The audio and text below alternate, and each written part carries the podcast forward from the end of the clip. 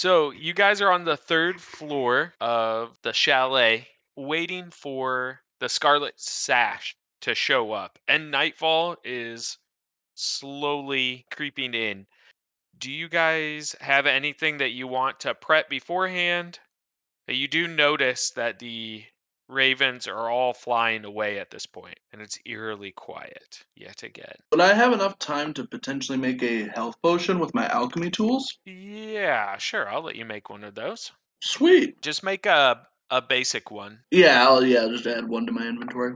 So as night falls, you see because of how you guys are kind of just sitting in this room, through the ceiling, the holes in the roof, four ginormous humanoid ravens fly in. They come dropping in through the ceiling and land in front of you and go up to the dresser to get their robes and they begin shape-shifting into people at this point as they are becoming naked and grabbing their robes one is an older woman you estimate 50 plus another one is a fairly old guy definitely 70 plus and then a younger human who's probably in their 20s and then also, the last one is probably in their 30s, you would estimate. And she is actually the first one to notice you guys.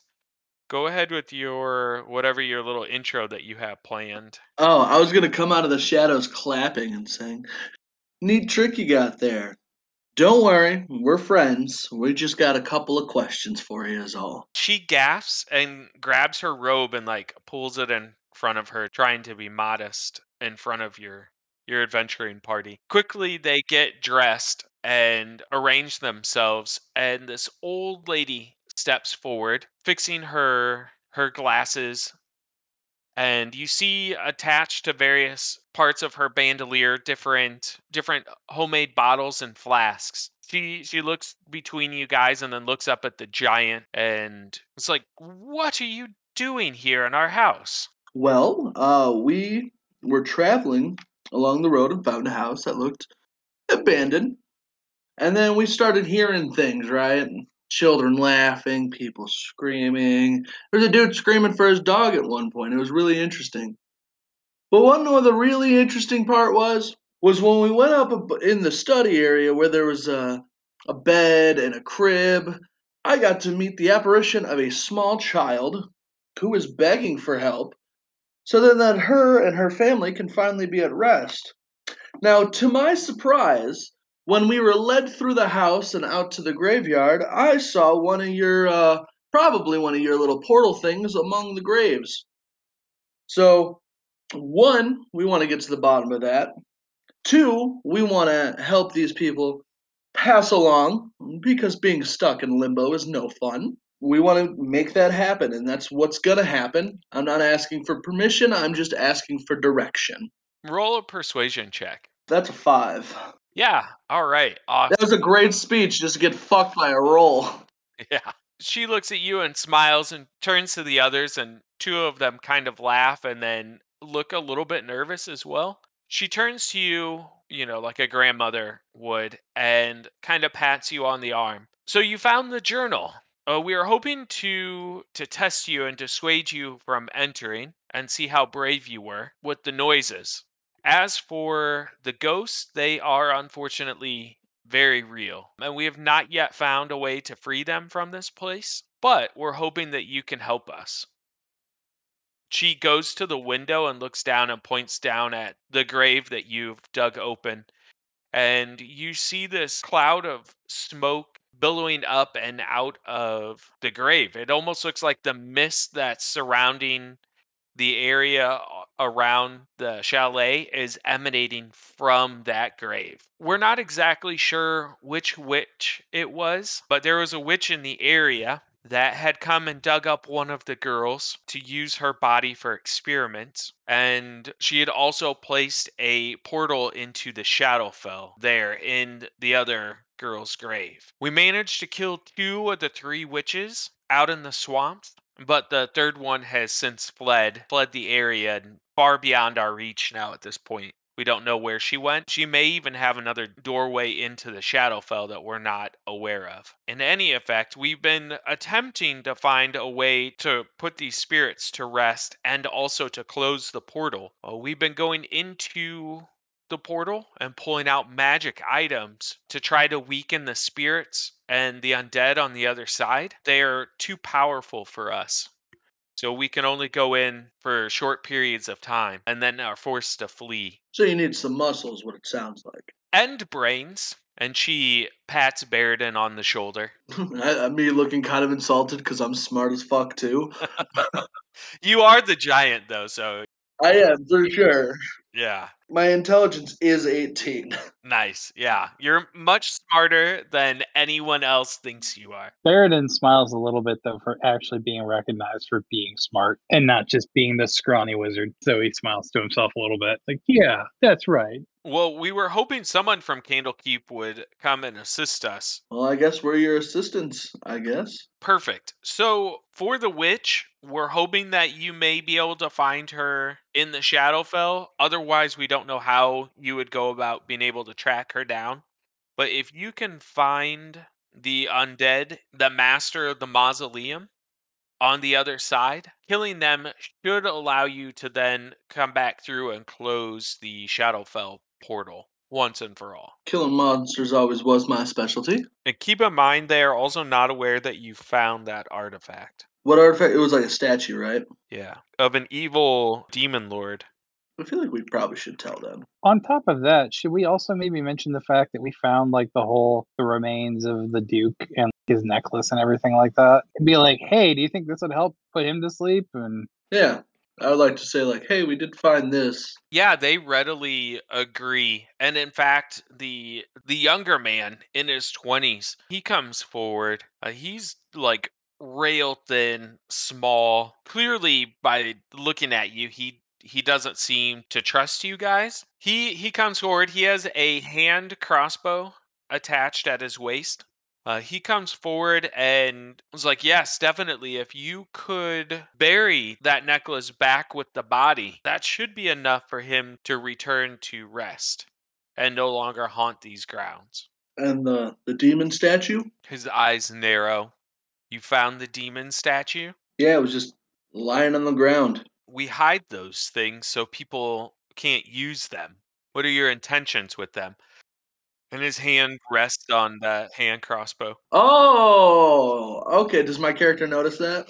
Oh yeah. He's not being super subtle about it. I would like to first walk forward and place my hand right on his uh, his shoulder. Well, to be honest with you, I have not a clue what this is for, or why you hide them. But I know they're strong and I know they're powerful. But I also know that I'm powerful, and I would really appreciate if you took your hand off your weapon, because we're being friendly. And I, I want to look him deep in the eye and says, "Very friendly."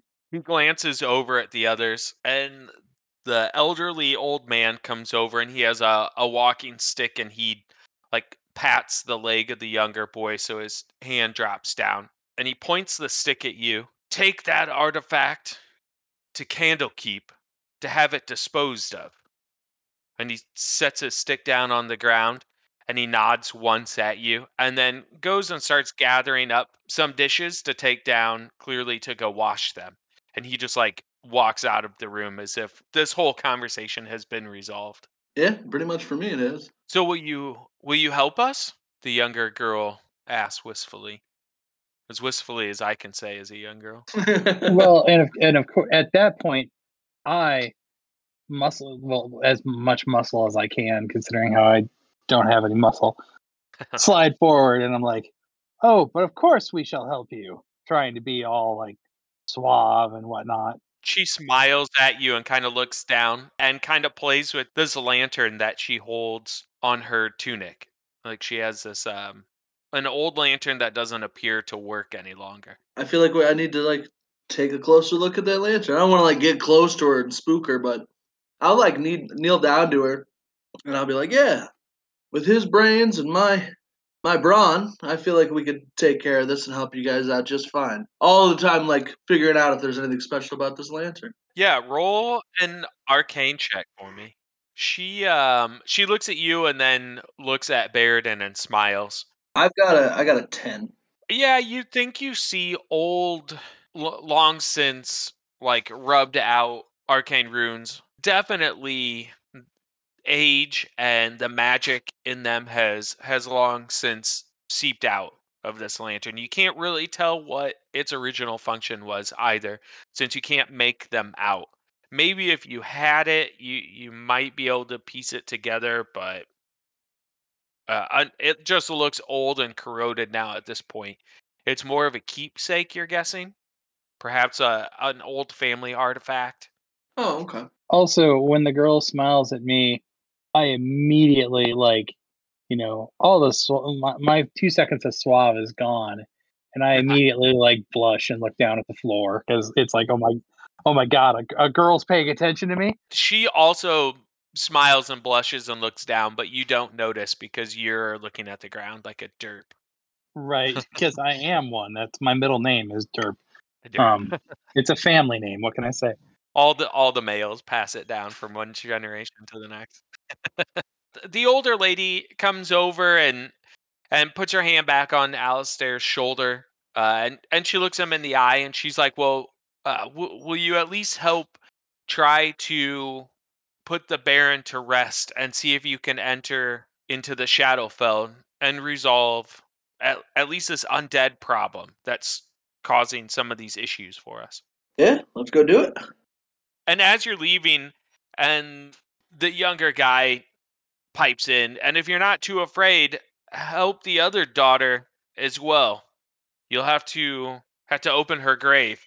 And he kind of mumbles angrily at the lady, uh, chiding her for being immodest. And you could tell that he is absolutely jealous of the fact that she was dropping eyes on your your elf wizard there.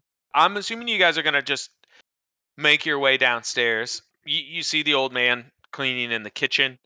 As you go outside, the older lady comes with you and she puts on the cloak and grabs the shovel and she hands it over to to Bear Killer, uh, assuming you're going to be digging. Oh yeah, naturally. As she's walking, she walks next to the paladin and asks Esmeralda, "What order and what god do you serve?"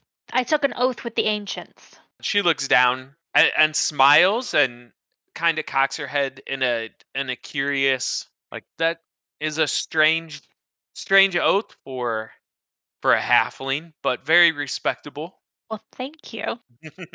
At which point, Esmeralda blushes and looks at the ground. Yeah, getting hit on by this seven-year-old woman. yeah the old lady's hitting on me good lord A- as you guys are going you, she stops at the gate and she points to the first grave the barons and, and gestures for you to begin Uh, and then she, as you're starting to dig, she says, "Be wary. We believe that there's still a creature trapped in the other daughter's grave. All right. To enter the Shadowfell, you'll just need to lie down in the grave, and then it will you'll appear on the other side." Want us to lay down in a grave? She shrugs. We're gonna need to make that one a little bigger for you know. The giant? Yeah. right. she shrugs. Um, she's like, "I didn't make the portal, but he should be fine. It's bigger in there than he suspects." We'll make it work. So after just a, a couple minutes of digging here, because you you're just speeding through this, you get to the coffin and are able to to pry it open just enough that you can place the locket back on the inside. Do you guys want to do this, or do you want to open it further and, and inspect? What do you guys wish to do? She is standing patiently beside you as well. I would say we just put it on. I don't necessarily know if we want to grave rob with an audience. Yeah, I mean, Yeah, well, and I'm sure your cleric and your paladin both would be disapproving of grave robbing. In fact, the blood hunter probably would be too, knowing that that's only going to make spirits more upset. Well, and your wizard's just creeped out by the whole thing, but you know. Okay, all right, you put that in there, and you actually see the ghostly figure, kind of hazy, coming through the mist, and he comes and he- he like has the dog next to him also and he's found the dog and you see the dog lay down on his grave and kind of fade away and the baron lay down uh, on his and fade away. Yay! We helped the dog. Yeah, the only important thing has been accomplished. yeah, and we're done. Baradin not really being a master of the arts of of necromancy, you, you're kind of like you said, weirded out, not paying attention to this. You do notice that the other lady is standing outside next to the house, and she's smiling now that you have accomplished your your portion of it. And in the window in the kitchen, you see that frail little guy like glaring out the window at you, staring right at you. Does my character notice this as well? Uh, roll a perception since you're busy now covering the grave back up with dirt. Dude, I've rolled so low. I got a 7 hmm Yeah, you do, you do not notice either of those two things happening. I, however, noticing that the guy is giving me the death glare, do my best and I like look over and I give like a sheepish little bow to the lady. Oh, nice, perfect. Yeah, she uh, uh she responds positively and kind of gives you a little wave, but still keeps her her distance from the graveyard at this at this time. But then I want to look back at the dude looking through the windows and just see how big the crossbow is he has pointed at me at this point. yeah, his crossbow is not out, but you do see him staring daggers directly at you, and you see the old man like swatting at him with dirty dishes and trying to get him to help clean. The older lady finally introduces herself as Madrina, and and she pulls a a flask off her belt and hands it over to Silme, and asks Silme if he would uh, be willing to offer a prayer for the Baron and and for the dog at this point since they've gone to rest. Yeah, I can do that. Perfect. So you take are you taking the flask as well that she's handing over to you? Yeah, I will. Um, I don't think I've ever done like a prayer or anything like that before. Like, is there anything I need to do? You could just yeah, say that you're you're giving a prayer. You nothing like Right, okay. Un, unless you had like a prayer just sitting there ready ready to go. I don't think so. Yeah, no, it's not like a, ca- a spell you cast or anything. Yeah. Okay, just want to make sure. Nope. Yeah, you're you're basically just Like unless you want to be like performative and pull one out of your butt. yeah. Give us a prayer, Selma. No, she's not made for the spotlight. She's not doing that. Yeah, she is. She she does a little quiet prayer. You notice though that this potion that she handed you, you're kind of familiar with it, having seen other clerics and priests in your temple make potions of this type. It's a blue potion that is bubbling and steam is coming off of it as if it were boiling, but it is not hot.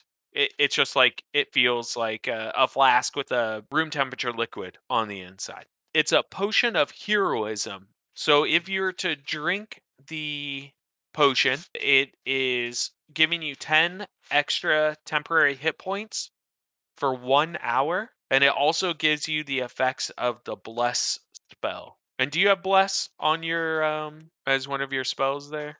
I didn't know if you if you had it so you could see what it does. Yeah, I don't know. Okay, no worries. Basically, bless what that's going to do is it's going to give you a 1d4 that you can add to an attack roll or a saving throw. Like basically anything that you have to roll the 1d20 for, you can add uh, 1d4 to it for an hour after you drink the potion. Plus, you get 10 temporary hit points that last for that hour until they get burned up by damage. So that could be a good thing to use inside the Shadowfell. Yeah. Also, you will be immune to fear. That now sounds like a very good thing to have inside the Shadowfell. Yeah, Yeah, I would say so. Perfect. If you don't end up using it, the blood hunter can try to learn the recipe from it, using it up in the course of trying to learn that recipe so he can add that to the types of potions he can make in the future. If you guys wanted, or you might be able to find the recipe anyway at Candlekeep, most likely. Buy it or something. Yeah, whatever we want to do, guys. I, I have no problem. But she gave it to Silme, so it's it's hers to decide to do with as she pleases.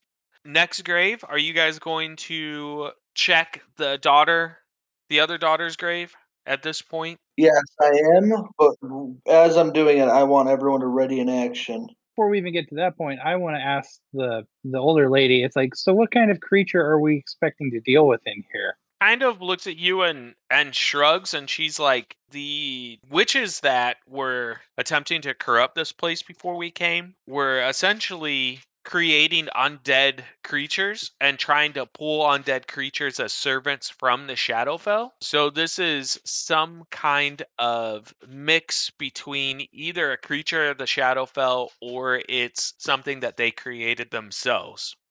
But because it's been trapped, uh, we haven't yet had a need to dispose of it because we were trying to find out if we could use it somehow to track the last witch, or hopefully she was going to come back. It's been quite some time, so we doubt she's ever coming back since we killed the other two. I'll dig the grave if everyone wants to ready in action. I'm gonna cast my crimson rite on myself. Okay. Come on, four. That's a one. God damn. it.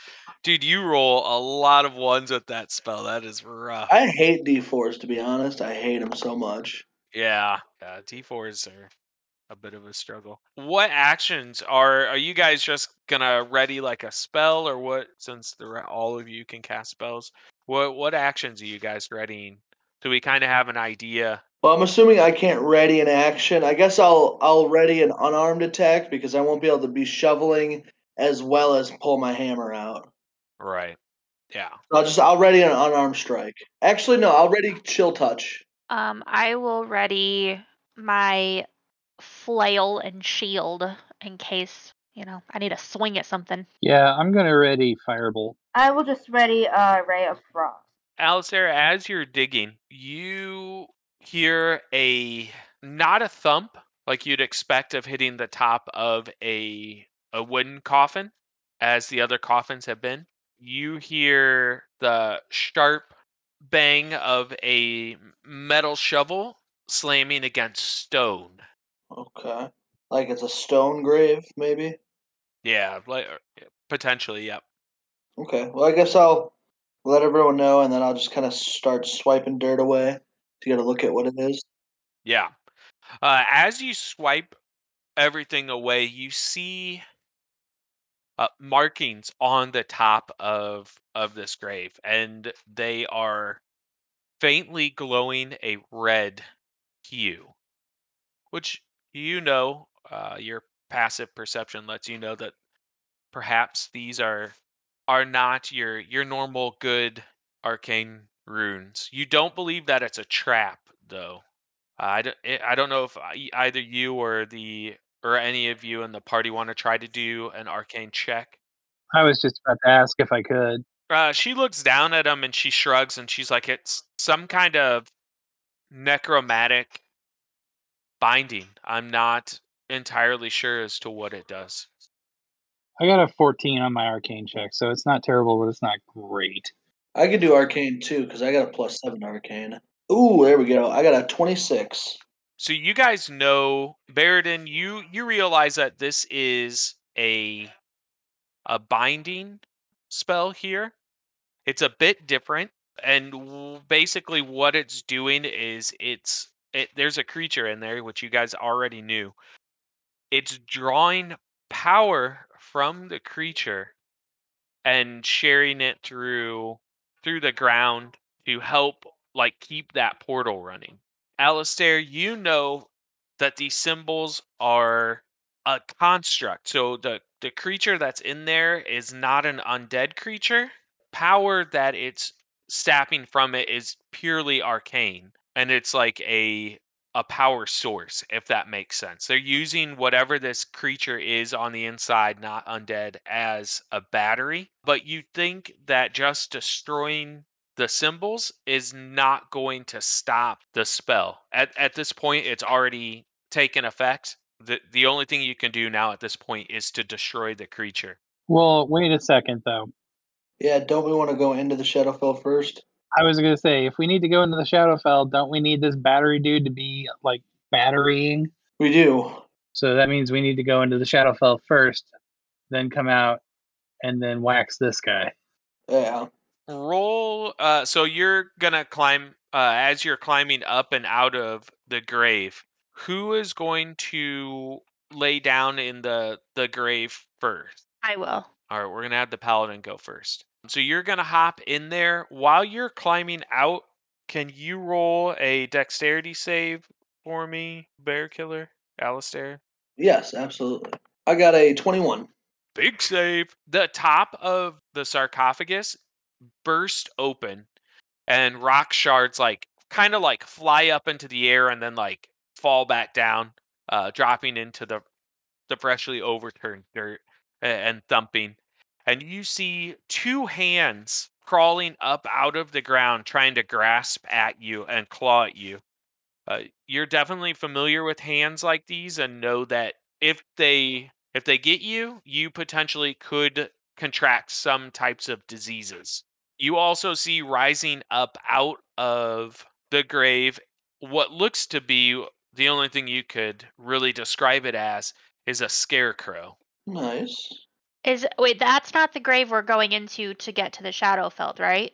No, this is the one that he just got off the uh, the sarcophagus, and you guys are gonna leave it, and it it pops out. So you guys can take your bonus actions. Let's go ahead and roll initiative though, so that way we can kind of do it in an orderly fashion. I got a 23. I got a six. 20. I definitely was getting ready to jump in that other hole. That's what I was doing with my six. I got a 21. First is Alistair, then Baradin, then Silme, and then last is Esmeralda. I will first climb completely out of the grave and then cast Chill Touch. I got a 21 to hit. So rolling for damage. I got 5 damage. You can tell that your your spell hits it Do I get my two attacks for this or is this just the one? Yeah, no, this is just your your one ready to action that you like responded with, yeah, and blasted it. Baron, take it away. Did I hear him say it's resistant to fire? No, it's vulnerable to fire. Well, then I'm going to uh, use my ready to action and cast Firebolt. Which one are you hitting? Red hand, blue hand, or scarecrow? I'm also going to aim for the Scarecrow. We're just going to pile damage on. So this is a ranged attack. 17. That's a hit. Cool. 11 fire damage. Dang, that was a big hit. Nice. Silme, you're you're a go bout. Would frost do much damage for any of them? Yeah, you could uh probably damage them with the frost. That shouldn't be a problem. They're not powerful enough to have like magic resistance like that. What's this one in the back here? Yeah, the scarecrow. The one without a dot is the scarecrow. Okay, so I'm gonna aim for that then and do spray of Okay, perfect. Yeah, roll to roll to hit it. that's a 14. Yeah, that's a hit. Perfect. Oh, all right. 11. Another 11. You guys are just wrecking the scarecrow. Esmeralda, your move. So I turn around and I see everybody attacking this thing crawling out of the grave. I swing my flail at the red hand, which is the one closest to me, Okay. for 22. Ooh, that looks like a hit. Yes, it does. And let's do some damage. Five damage. Nice. Big rolls, low damage. You squish the thing and it it bursts under your your flail and is now dead. The end of the uh the book is now covered in in gunk. I think now it goes back up to the top to Bear Killer. I am going to move up to here so then I can hit the scarecrow with my maul. Okay. My first attack, I get a 14. Does that hit? That's a hit. We're going to do our damage. We got 12 damage, bludgeoning, and then um, 1 damage of necrotic. And then let me roll my 1d10 for the thunder damage. Perfect. Just blast this thing. With a 9, so 13 plus 9 is 22. Yeah. You you see chunks of this thing just blowing away into the into the wind. But it still stands. Well, I'm going to swing again with my second attack, and I got a 25. We'll roll our damage. We got 13 for the initial hit, so 14. So 13 bludgeoning, 1 necrotic, and then thunder damage 10. So 24 damage total on my second hit. More chunks of this thing just blast away at this point, flowing off, caught up in this this rolling thunder wave. Baradin, your go. There's still a hand and still a scarecrow. and still a chick watching you. You can feel her eyes upon your back. If I not won this, it's because I'm getting nervous. Okay. Do you say that out loud? Uh, no, but it's what I'm thinking. So I'm going to cast Firebolt at the Scarecrow again, and I rolled a 20. It was dirty, but it's still a 20. And so 2d10, and I do six Firebolt damage to it. Perfect. The thing bursts into flames and starts flopping around on the ground and slowly ceases to move. Can I like walk up to it and like, because I know the girl's watching, and like stamp its face out? Yeah, of course. There is a little crawly hand still still alive. Oh, But yeah, you you can walk up and Yes, I'm gonna go ahead and do that because I'm gonna say that I'm so like you know in in the moment I wanted to show off to this girl that I'm gonna like Ugh, and I'm gonna walk up and you know My character just has the most disgusted look on his face because he just damaged it for 50 points. It's like, damn, that was my kill. Oh dude that that that's been my life the last couple of things. It's like here's here's Yeah. Whittling stuff down and somebody else throws a pebble and it dies. Yeah, yep. Silme, there's one crawling hand lurching towards you. Uh, what would you like to do about it? So is it is it like in the process of like flying at me and I'm doing like a reaction basically? Yeah, it's li- well, it's like coming across the ground at you, but you're going first. It's going after. So you might be able to kill it before it hits you.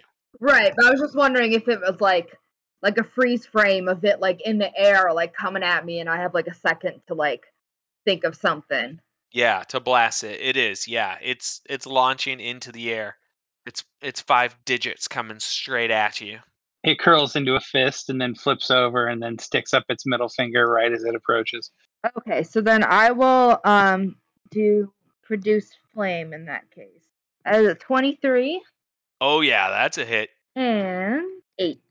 Awesome. You hit it mid-air and it just turns to it explodes into a, a crispy burst of fire. And just smoke and ash like kind of float through the air at this point. There's nothing left of it. Well done. So you guys have slayed uh, these creatures.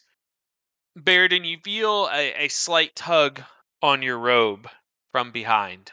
I startledly turn around because I'm like, I assume that it's something I didn't see is going to kill me now because I got too cocky.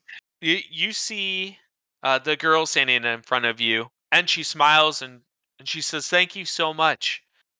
My name is Vinny Q. And she, like, starts trying to hand you her lantern. I compose myself as best I can. I'm like, Vinicue, what a lovely name.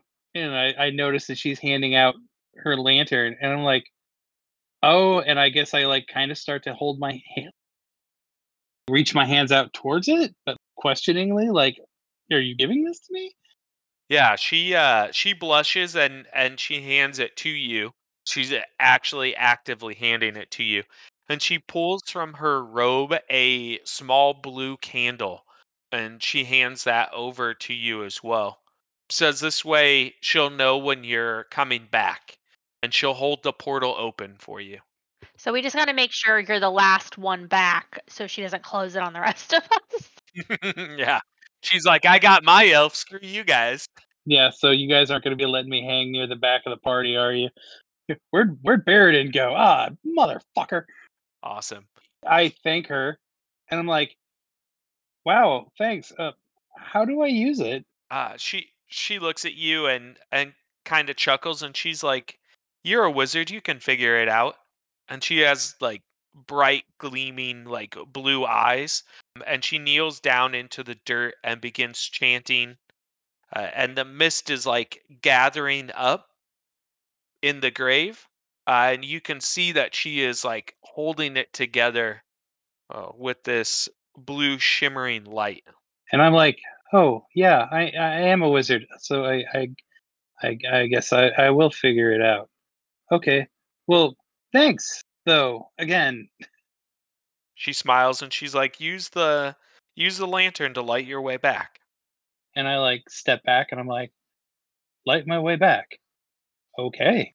I guess I attach the lantern to my belt, and I put the candle inside one of my pouches on my person. She's holding the portal open now at this point. The other the other lady begins drawing like a circle and runes in the dirt around the outside of the grave and she's like ushering you guys in.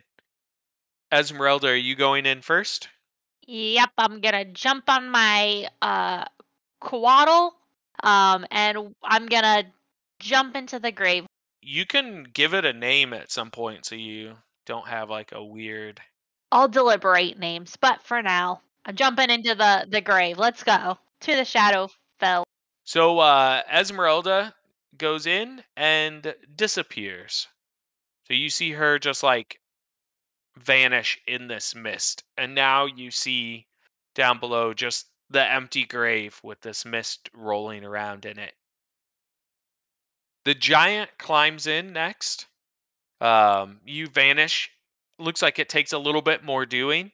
As you get sucked through, you feel this like coldness uh, wrap itself around you, and you you stand up next to Esmeralda in this shadowy land. Who goes next? I'll go next, and I look down uh, at that Vivinique and say, you know, well, I guess I'll see you on the other side, my lady. And then I want to look back over my shoulder and see if what's his butt is still looking at me. he is. He's now outside with the old man, um, and he has his crossbow out and ready. Apparently, thinking that you guys were not going to to survive. Yeah, I just give him like a shit eating wink and then I just jump in the hole. Silme, you lay down next and go through finally. And as you're going through last, you see the the old lady like look down at you and smile and she says, "Remember the potion." There you have it. You guys are now in the Shadowfell. You're in this uh strange gated area, much like the graveyard that you were in prior. Though this one looks ancient and not like a, a mere image of where you came from. It just happens that you're you're connected to a, a graveyard here. You see like rolling hills with dead trees and this mist that's just permeating the grounds all over.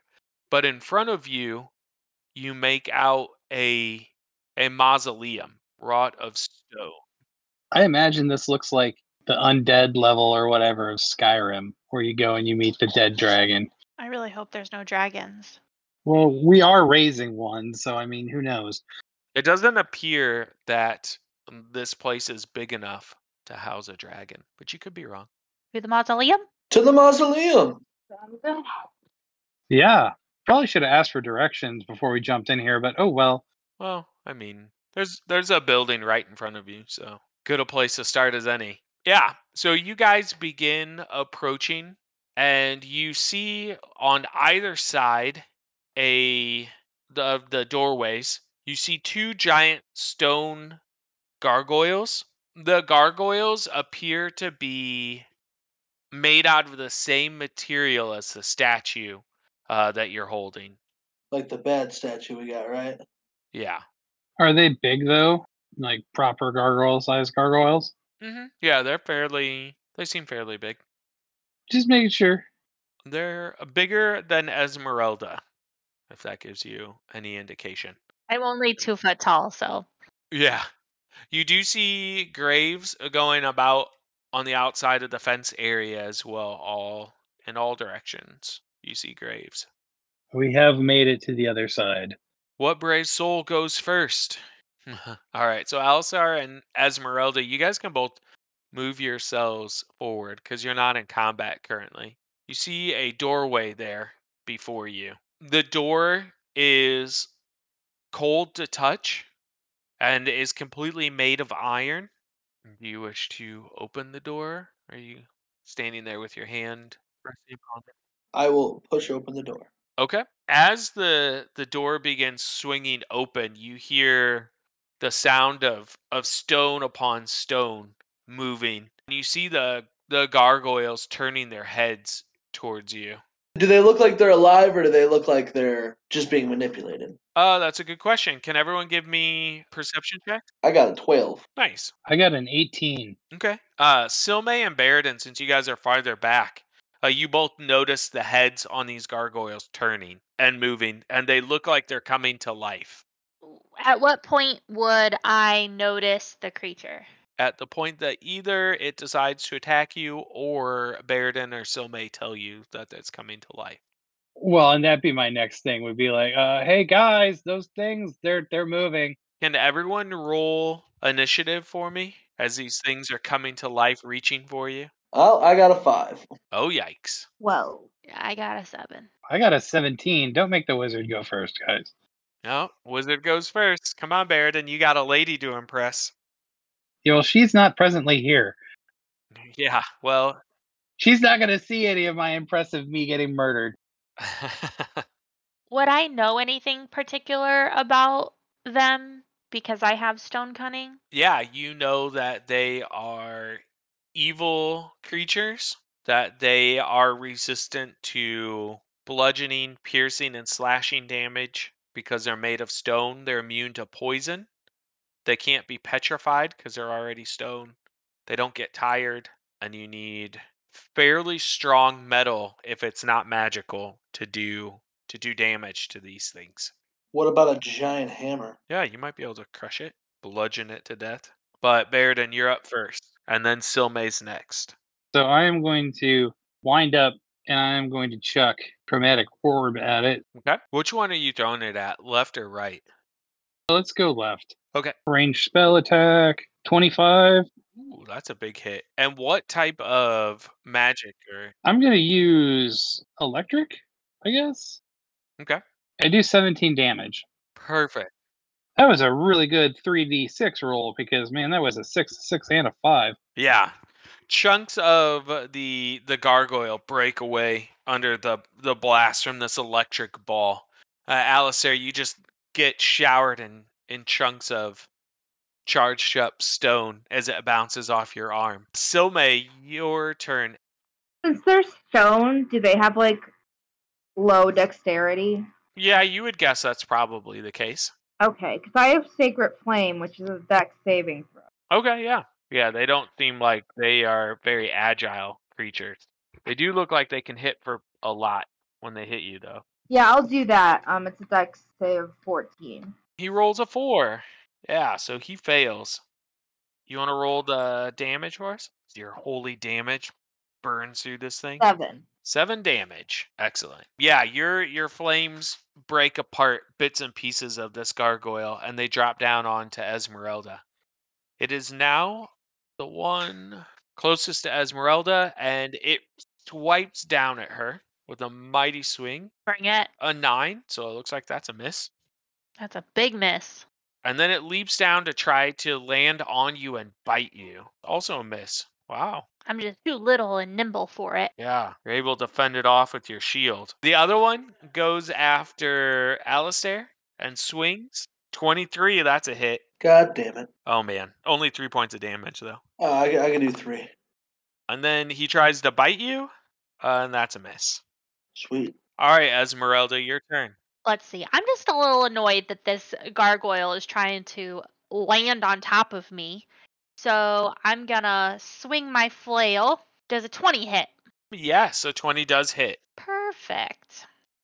All right, let's do some damage. 10 damage. All right, perfect. I believe I get a fight twice now, right? Yeah, I think you get another attack. You and uh, Bear Killer get two two attack. I'll just hit it again with my flail. Oof, does an 11 hit? No, it does not. It bounces harmlessly off the stone wing it uses to protect itself. All right. All right, uh, Alistair, your turn. You already know I'm gonna hit the one that uh, hit me with my maul. Let's see what we got. That's probably a miss. at the ten. Yeah, yep, I'm gonna hit it again. That's a hit for sure. That's 26. yep. That's a mighty hit. I'm going to use my fighting skill. Um, I have a, I forgot what it's called, but it allows me to re-roll ones on two-handed weapons. Okay. I'm going to re-roll this and take whatever I get. I got a one, the exact same, 11. That's all right.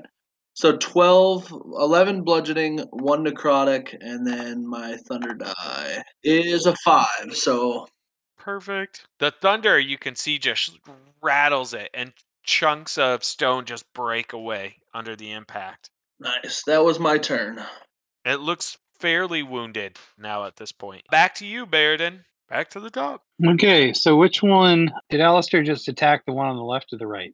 The one on the left, the one that you had hit. Well, then I am going to cast chromatic. Having having watched Alistair use thunder on the gargoyle to great effect, I wind up and I chuck another chromatic orb at it. Uh, I'm guessing a 12 doesn't hit it though. Nope. Yeah, it slams into the side of the mausoleum and just explodes. Chunks of the mausoleum fly all over, and you hear this huge cascading like thunder wave just like reverberating off the mausoleum and going back out past you into the graves, into the graveyard. Can everyone roll a well, let's just use passive perception since you're all there. Silme and Baradin, you hear the echoes of the thunder wave rattling off gravestones um, behind you, and you think you hear distant, muffled murmuring. I will probably do the same thing to the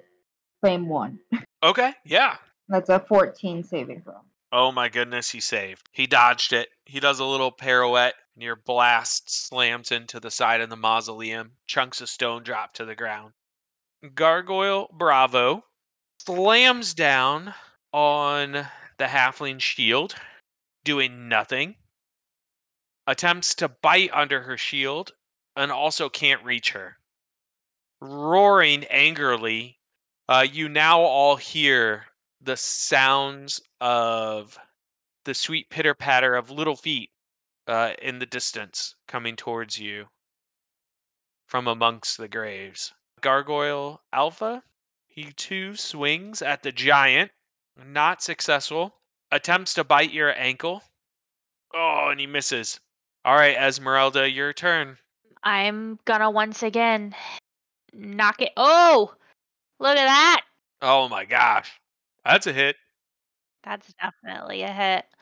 And let's do some damage. 11 damage. Nice. And you know what? I would like to use ensnaring strike. It needs to make a strength saving throw. It is ensnared. Twisted dark roots pull up out of the ground and wrap wrap around it, pinning it in place. So everyone has advantage on hitting that thing now. It takes three damage. Three damage. It roars. Alistair. Oh wait, no, Esmeralda, don't you have a second attack? Oh yeah. Yeah, you have two attacks plus your bonus. Uh yeah, true. I think if she hits, she can expend a spell slot every time she hits until she's out of spell slots. If she wants to add effects to her hits. I think so. Well, I'm just gonna hit it. Oh, I didn't hit it. I got a nine that time. You roll with advantage though, because it's ensnared. Does a 17 hit? Yes, it does. Seven damage. Perfect. You hear the thundering of distant hooves. Alistair, bear killer. I'm gonna swing at the one next to me. I got a 26. I am going to re-roll this damage because it's a one. Let's see. That's better. I got 14, so 14 bludgeoning, one necrotic, and then now thunder damage. Nice, six. Awesome. You uh you managed to snap one of its wings off and it drops to the ground. It is still standing. Perfect. I'm gonna smack him again.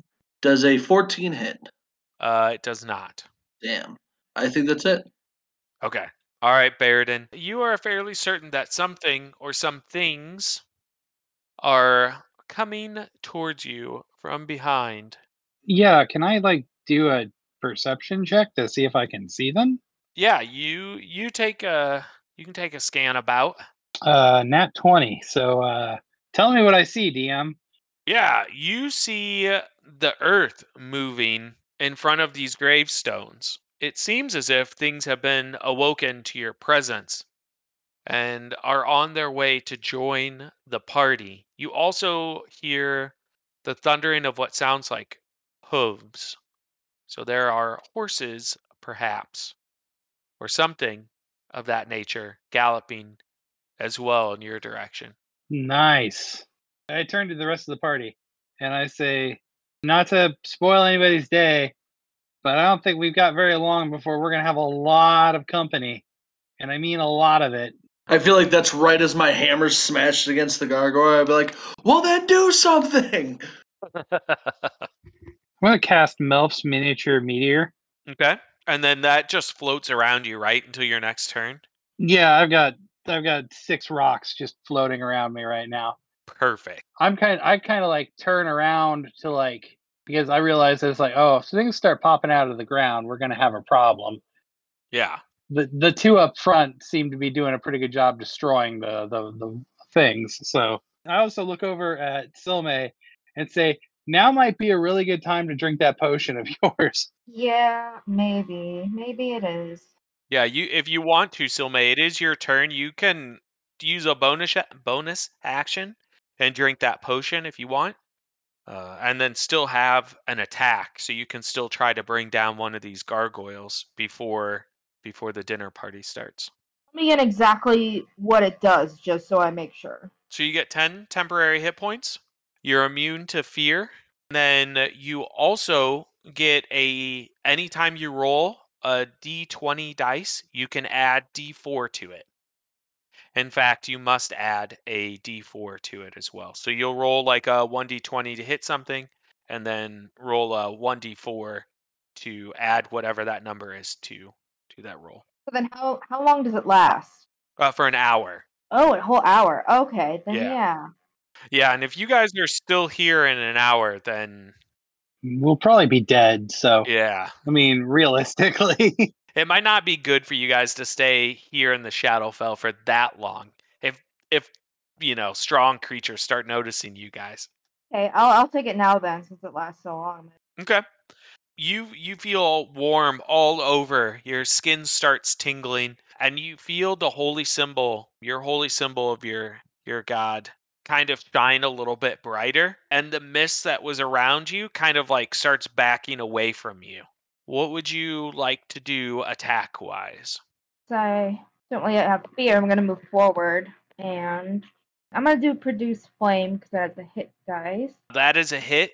And then how much damage does it take? Is your holy flames burn through it? Uh, just seven. Just seven, she says, as chunks of this gargoyle drop away. They both look fairly damaged now at this point. You guys have impressively walloped upon them, yet they still stand. Gargoyle Bravo slashes again at the halfling and misses, and bites and desperately misses. All right, Alpha rolls 24 is a hit. All right. Well, how much damage am I taking? Oh, good lord. Only three again. Nice. And then he tries to bite you, and he misses. All right. Esmeralda, your go. You are now fairly certain that you hear horses. Okay, I am gonna whack the thing again. Ugh, does an 11 hit? No, it does not. Well, you have advantage, right? Because it's entangled. Yes, you do. Oh, yeah. Let's try it again. A 20, does that hit? Oh, yeah, that's a hit. Alright, we'll do some damage. Ooh, 11 damage. Nice. Are you doing any bonus stuff to it, or just leaving it for now? No. Okay. All right, 11 damage. And ooh, you have another attack? I do. It's not dead yet, is it? No. Dirty 20. Most definitely tell you when you kill it. All right, Five more damage. five. That is not very much. All right, perfect. Alistair. All right. You already know what I'm gonna do. Does a 15 hit? Uh, yes, it does. All righty. So we're gonna roll. I'm gonna re-roll that. Okay. There we go. So 13 bludgeoning, one necrotic. So up to 14, and then with my thunder, only a one. Oh man, only a one, he says. That is definitely not a lot of damage. All right, they're still both alive somehow. All right. Well, I'm gonna hit it again. I got my two attacks. That's missing. I got a nine. He is still alive though. It's Baradin's turn, and I am going to aim at the one that is ensnared. okay, I'm gonna cast Chromatic Orb again. and you can roll with advantage on this one. Well, don't need to because I hit it with a 26. So, Oh yeah. but good to know. Thunder damage.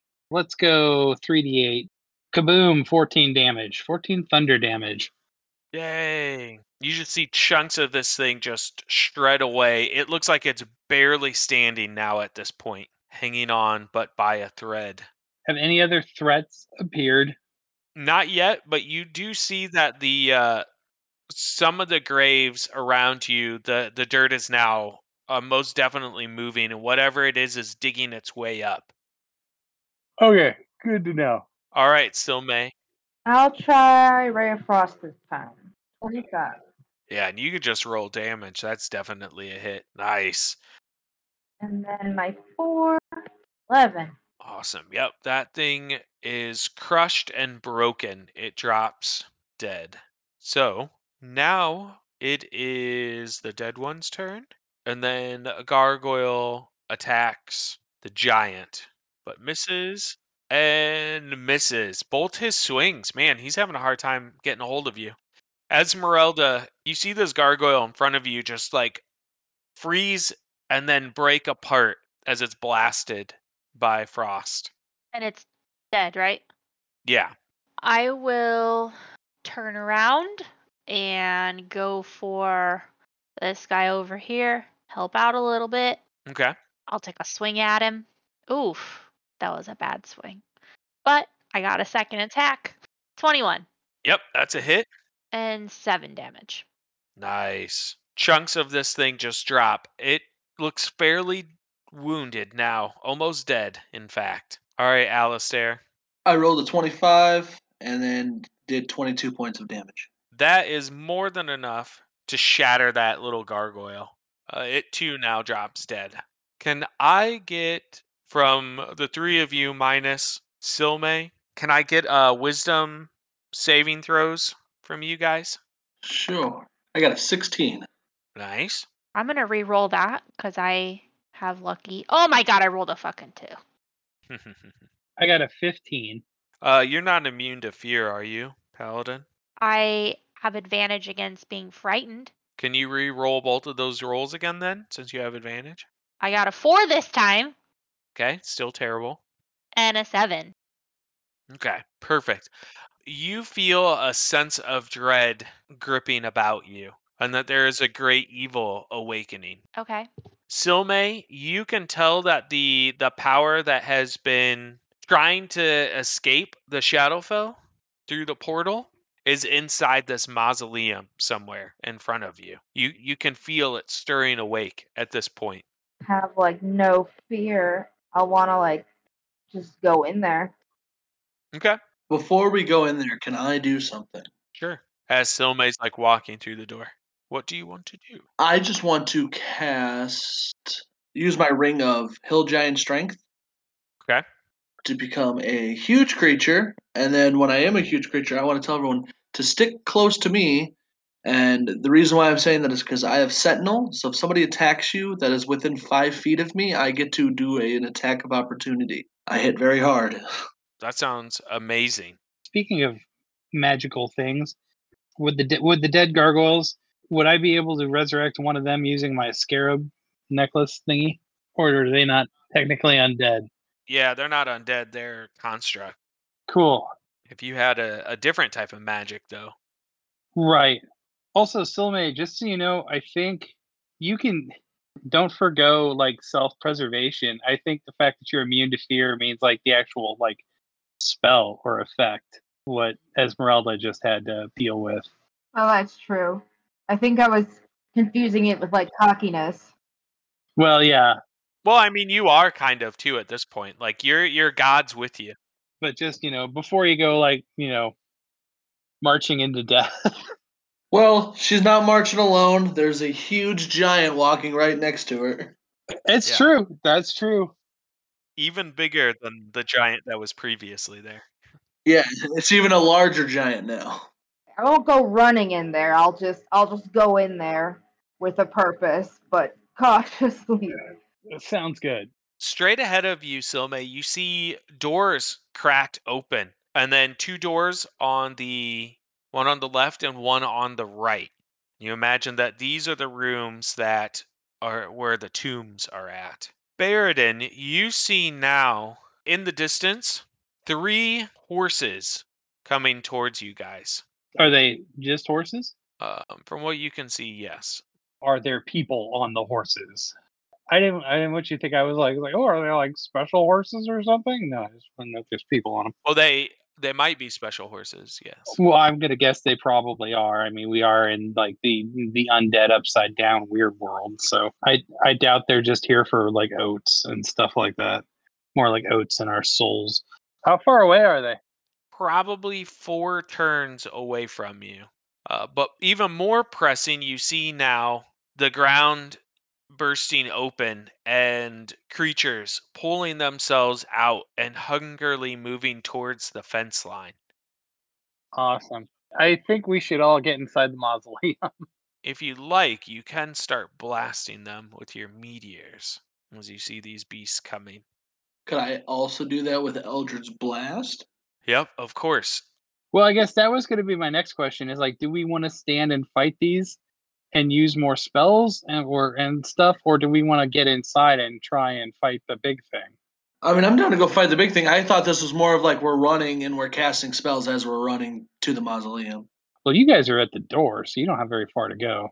Yeah. I'm just going to start heading towards because I don't really want to like chuck rocks yet at things that are like on the other side of the fence. I mean, as I run in, I definitely want to look in the mausoleum for something I can bar the door with. Yeah, well, y- you guys can probably just shut the door again Oh, okay, cool.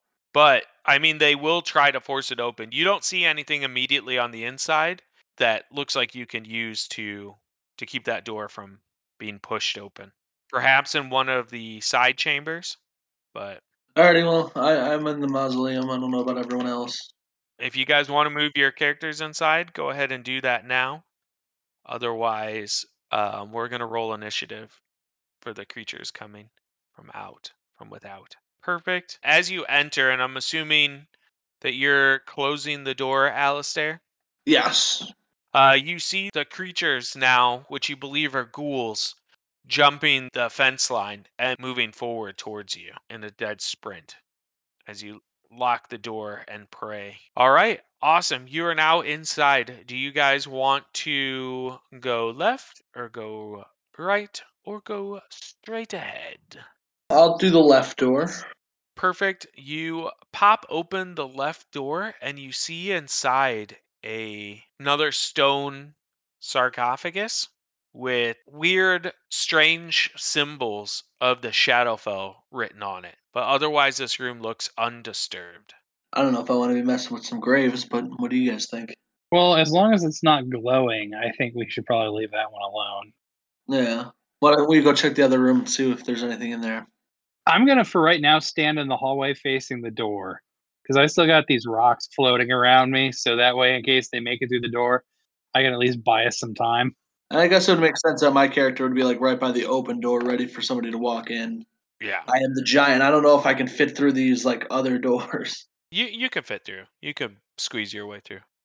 You see uh, in the other room a very similar looking uh, stone sarcophagus, also symbols etched into it. Through the door that is open, since Alistair is like peeking through that now, you see a sarcophagus that has been shattered open. And you see uh, scrawled in the door the name Harn, H A R R N.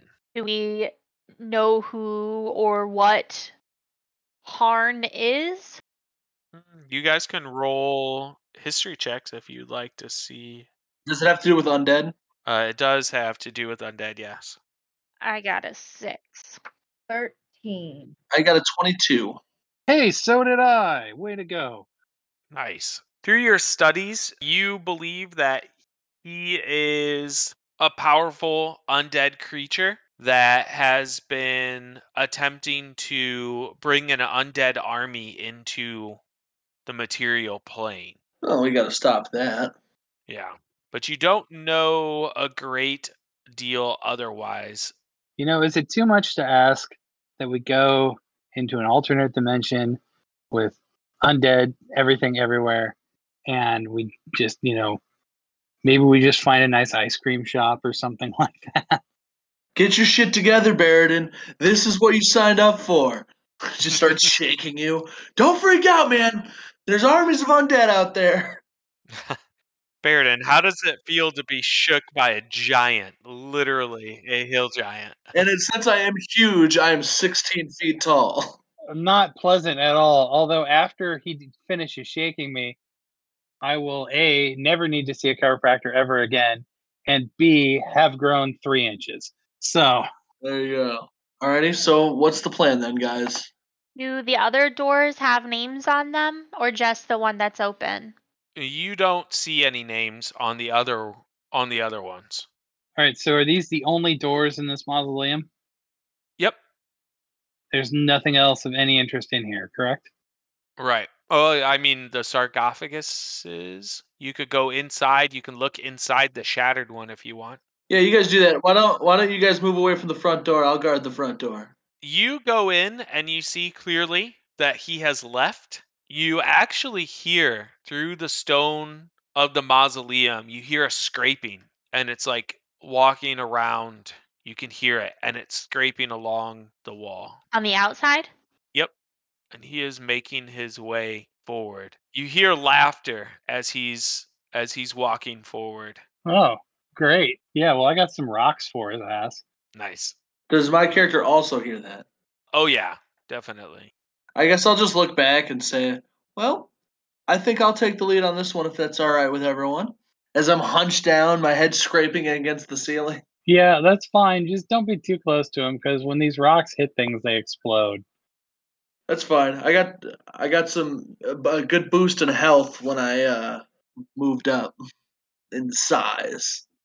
So does this dude count as undead? Oh yeah, they all are undead. You you sense all of them. Right, but so since he's undead, can I just use my scarab necklace now and like make him mine? You know, boom, we win, game over. Let's go back and Yeah, if you think it's powerful enough. yeah, it's probably not. That's the question. We might we could try that, but I don't know if we want to bring a dude that wants to destroy the material plane back to the material plane. No bad can no bad has ever happened from bringing somebody who wants to commit a crime to the place they want to commit the crime at. I mean, really, come on. I, I'm pretty sure you become an accessory at that point, right? Yeah, well, it's D and I don't care. We have dragons. I was only driving the cart. I got a really good lawyer. He's an orc. He tears people's arms off when they don't agree with him. It's fine. Hey, Mr. DM, before we go into this large battle, I have a question because I just noticed this because I was just reading through my abilities again. My Crimson Rite, since I got to level 5, went from a D4 to a D6. Any chance I can re-roll, re-roll that D4 and then just take the damage on it? Yeah, I definitely recommend the rerollage. Thank you. I just realized. I was like, wait, a D6? Well, I got a 1. So nothing changed. My Crimson Rite is fucking useless right now. It really kind of has just been biting you in your giant ass. It's It really has. Can you all just roll initiative so it's all set up? oh sure. I suppose we can do that for you. Just click it and then That's a five. I got a 7. Ooh, I got an 18. God damn it! Why do I have to keep going early? Well, you don't have to do anything. You could just prepare. I haven't kicked the door open yet. Well, that's true. I'm prepared. I've got a lot of rocks, so So you guys have the initiative advantage here then. Who's going first between Baradin and Alistair? Like Alistair, are you just gonna use a bonus action and pop that door open and let him cast a spell out? And then we just continue continue from there? Or are you gonna rush out? My plan was to rush out after Barrett ca- threw his fireball and his rocks. Yeah, all right, perfect. So let's go ahead and do that. You pop that door open. Baradin, I'm assuming you're you're chanting your fireball spell up at this point. Can I see anybody? Do I have a target to engage? Oh yeah, see these are all all ghouls out here. And then there's a wight. All right. Well, then I'm going to use a uh, bonus action, and I'm going to send two of my rocks out the door Okay. at probably the first two ghouls that I can see. So they've got to beat 16 Dex saves. Okay. Or take half damage. Yes. Okay. Uh, the first one fails, and the second one got a 16, so he takes half. Okay, and anything that's within five feet of them also has to make it, that Dex save too. Oh, good lord.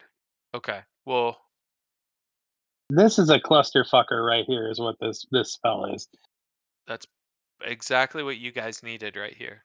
All right. So Bravo full damage, Charlie half, Edward full, Delta half. Okay. Perfect. Easy. All right, so the first rock does seven damage. Which one is that going towards? The the full damage side or the half damage side? Full damage side. Okay. 7 it is. The half damage side, I send that that rock gets eight, so they take four. I cast fireball, Nice. and that is going to do a twenty-five foot circle of damage. If you hit land it right on the wight, then you'll hit all of them and not hit the giant. Well, and I won't hit the giant anyway because I have the ability to make sure the fireball doesn't hit the giant. Oh yeah, well then it doesn't matter. You pretty much anywhere you put it, it's gonna hit all of them. I'm going to throw this fucker right at the wight. Uh, Dex save at 16 for everything in the way. And if not, it takes 26 damage. Holy balls. Okay, let me just start with the wight. Fail. So your first explosions are just like machine gun fire going into these these ghouls running up the beaches of Normandy here and just chunks of sand and dirt flying everywhere and shredding into them. Then you hit them with the huge blast from your, you know, your your stationary guns and just chunks of flesh and gore fly everywhere. The first one, in fact, just like burst into just little chunks and pieces and flies everywhere. Uh, and then you see another one slammed into the ground, crumbling into little parts. And then this dude catches on fire and begins screaming ghoulishly. The wight begins laughing hysterically and raises his hands up, and you see more graves bursting open. Did the wight save? No, he did not. He he took damage too. I'm sure he's fine. I'm I don't doubt that 26 did like nothing to him. He is indeed burned a bit, but still does not appear close to death. As Alistair, are you jumping out the door now at this point? Yeah. Okay. As you're jumping out the door, Ghoul Alpha is coming right at you uh, to engage you. Like he he is jumping straight towards you. I just want to ignore him. My goal is to get to the wight. Like I'm barreling through these guys. I'm not even. I'm not interested in them at all. Perfect. You easily get to him. As you're charging him, you're going to get a, an attack here in a second, but he does let loose one arrow at you and hits you for 12 points of damage. That's all right. And then he begins chanting a spell, and you see these you see three skeleton horses off to the side that are rushing towards you over here. Uh, and he is chanting a spell. So go ahead and roll your your attack. Well, see, here's the thing I wanted to do. I want to hit him with my hammer to make him fall onto the ground, and then I want to mount on top of him and try to rip his head off. Okay. So he stops talking. And since I'm huge, I feel like that's my only option. Yeah. So I got a 13 to hit. 13 is not enough to hit him. Well, then I guess I'm just going to hit him again then since I realized I didn't hit him with the first one. There we go. I got a 26. Oh yeah. That's a hit. That's not a crit though, is it? No. So I got a 15 for bludgeoning, plus the one for um, my Crimson Rite, and then my D10 for Thunder, which is a 6. Nice. Awesome. Yeah, you just smash this guy back and he drops down to to one knee and he sets his bow down and draws a longsword to to fight you here. As I see that, I just like, it's me and you, baby. Let's do this. The first ghoul charges in to attack Baradin and he tries to claw you. As I've read and now learned, if I have a reaction, that can happen, right? Like I can do it now that he's attacking me. Yep. Because that's what my spell shield is, is a reaction. That just temporarily raised my AC five points. So now my armor class is 21.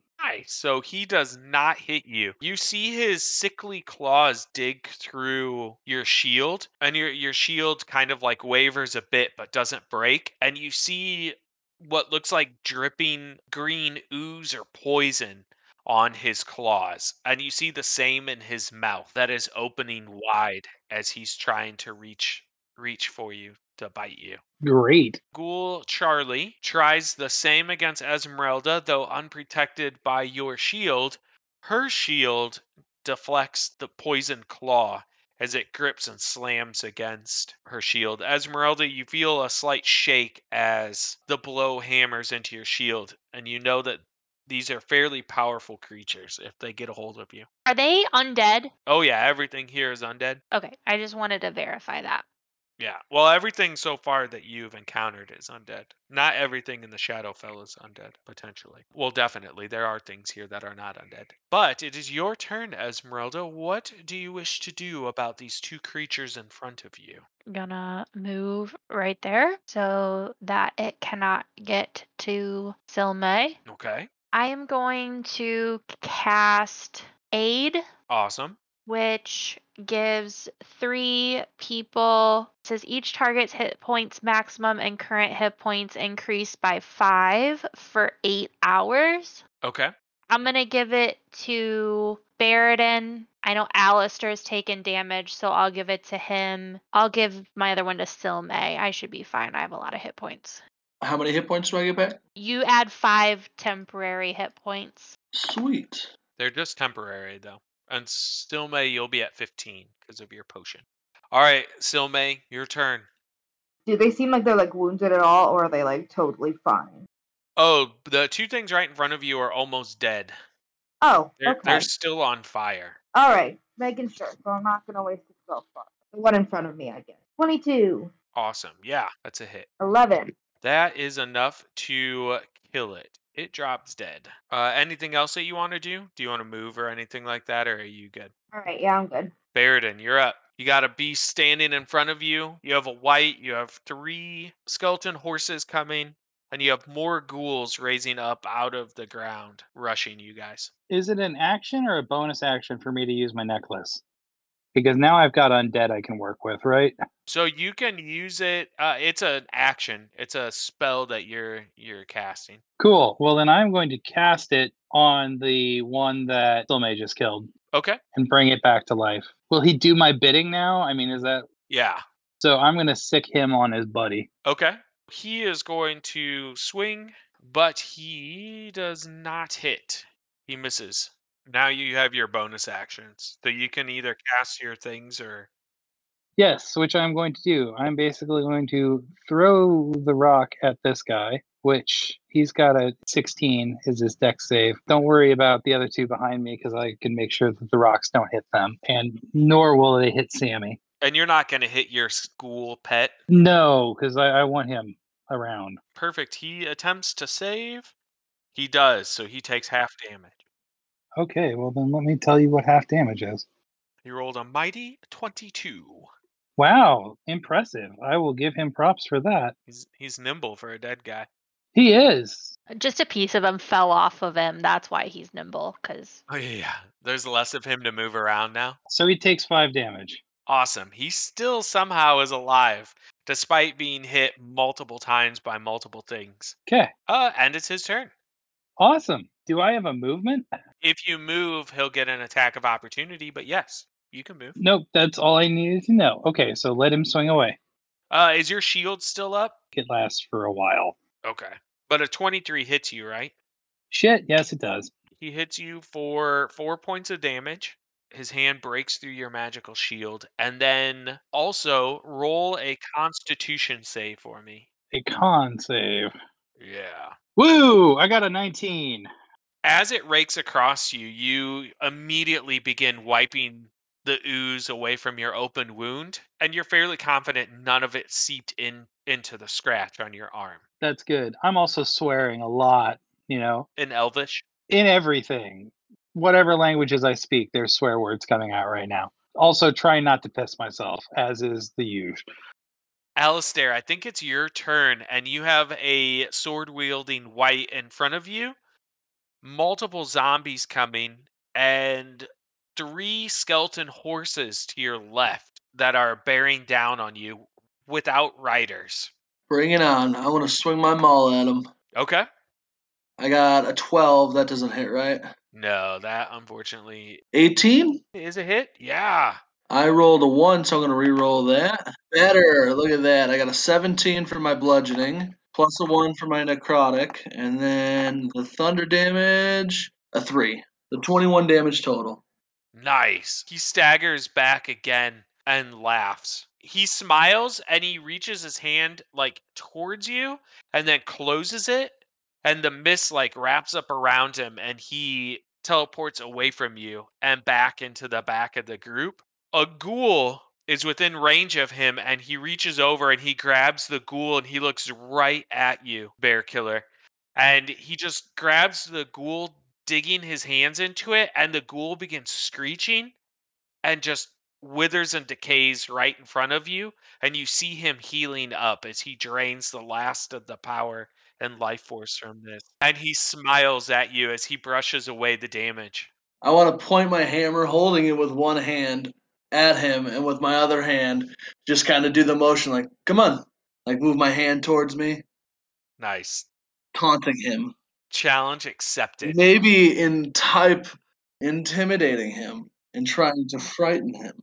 i love it esmeralda your turn you see more undead coming before you I am going to cast Moonbeam at the wight. Nice i love it. he it needs to make a constitution saving throw, please. 14 He will take half of this damage.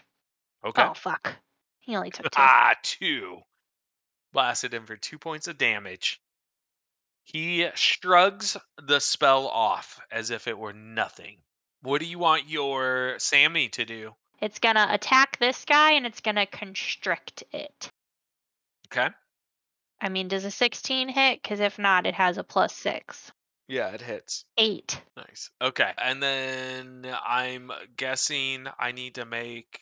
If you feel like you want to escape, you, then you need to make a DC of 15. Okay. But that's just on my turn, right? Yeah, it's it's grappled until the target can escape.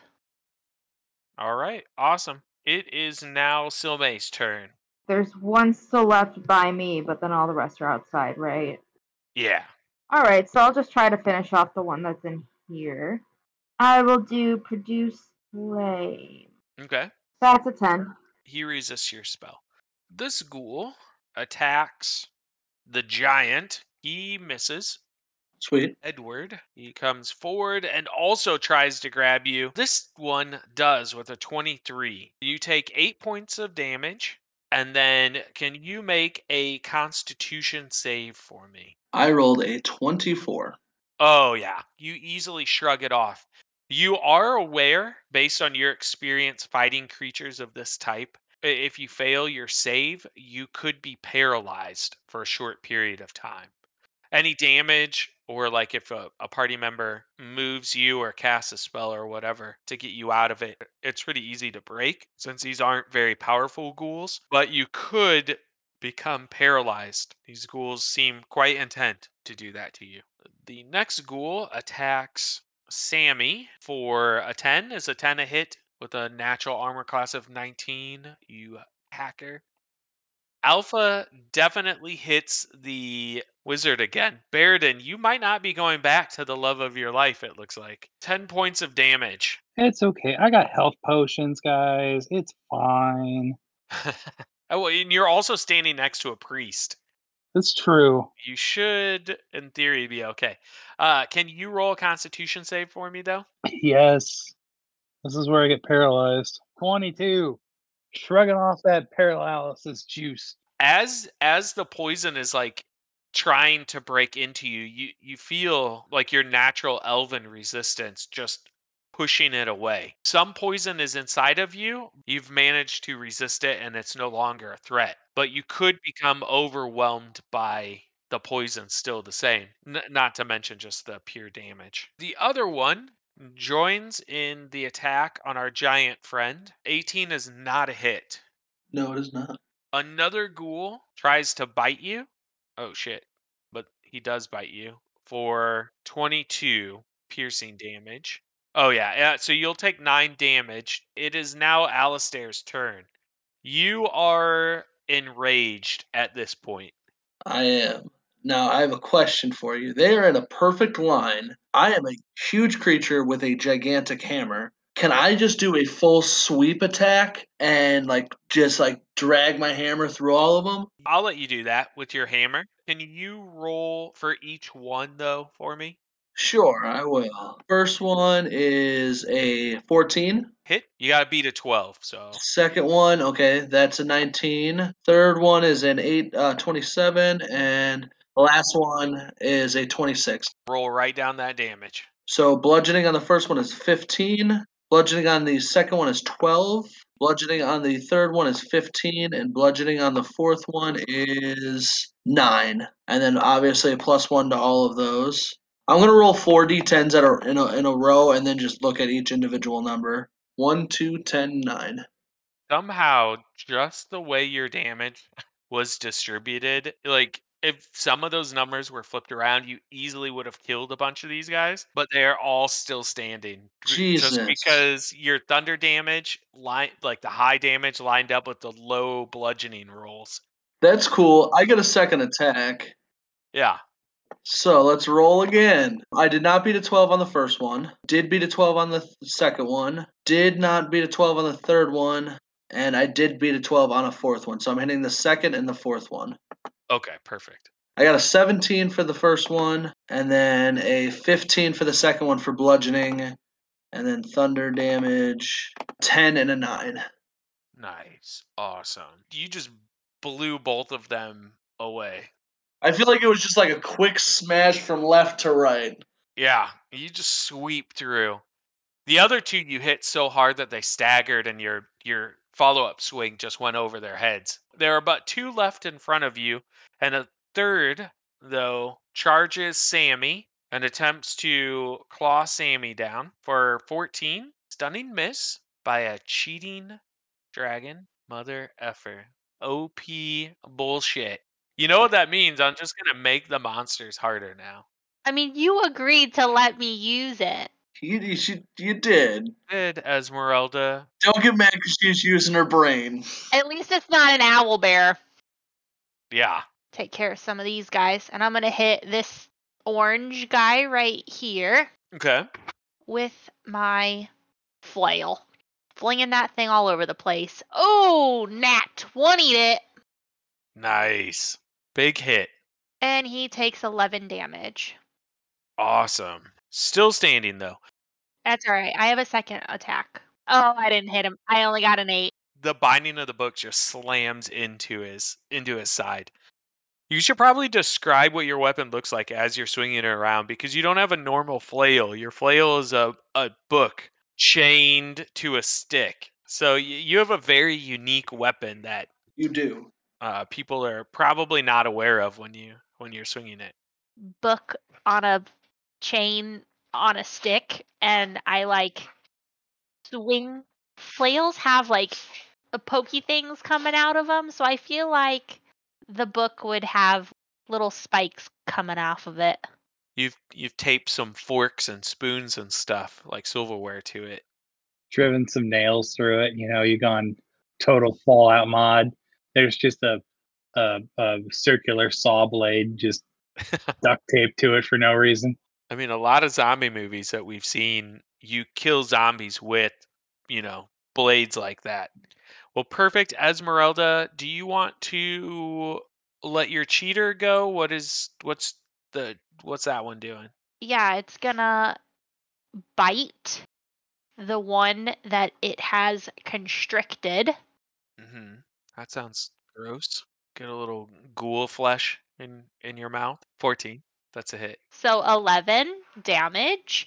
It must succeed DC 13 Constitution saving throw or be poisoned for 24 hours. I mean, it's not going to live that long, but It it's dead. It you just get hit with like a wave of like revolting nausea, like the whole party as it's like broadcasting out how disgusting it was that it just bit this ghoul, and you, you see it like spitting out bits of rotted flesh from its mouth.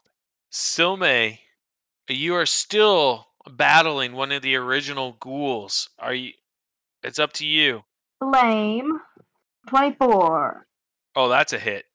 15. Oh yeah.